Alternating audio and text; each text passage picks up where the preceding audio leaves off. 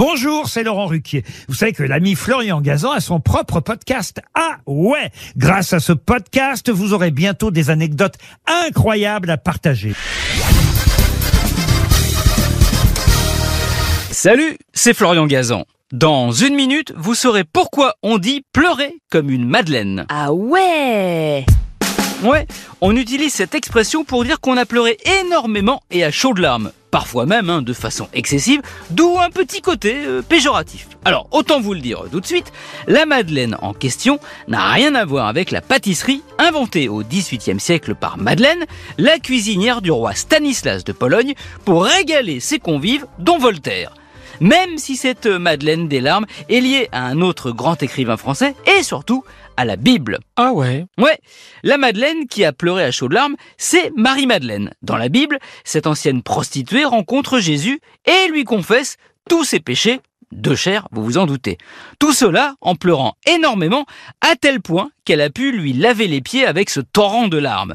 Une douche écolo en somme, quoique sûrement un peu salée, puisque nos larmes en contiennent. Jésus lui pardonne ses péchés et Marie-Madeleine devient l'une de ses plus ferventes disciples. Et une inspiration pour les peintres de la Renaissance puisqu'on peut la voir dans certains tableaux en larmes devant le tombeau du Christ. Naturellement, Marie-Madeleine est associée à une forte crise de larmes. Ah ouais Ouais. Puis l'expression devient au XIIIe siècle faire la Madeleine pour signifier qu'on feint le repentir, c'est-à-dire qu'on fait semblant de vouloir être pardonné.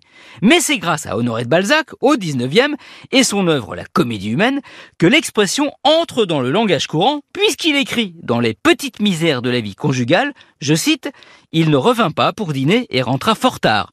Je vous le jure, je restais dans ma chambre à pleurer comme une Madeleine au coin de mon feu. Madeleine, que Balzac prit la peine d'écrire avec un M majuscule pour éviter toute confusion. Pas la Madeleine avec un M minuscule, ça euh, c'est plus Marcel Proust. Et celle-là ne pleure pas, c'est plutôt elle qui limite ferait pleurer avec ce flux d'émotions qu'elle fait remonter à la surface. Merci d'avoir écouté cet épisode de Ah ouais, peut-être en dégustant une Madeleine. Retrouvez tous les épisodes sur l'application RTL et sur toutes les plateformes partenaires. N'hésitez pas à nous mettre plein d'étoiles et à vous abonner. À très vite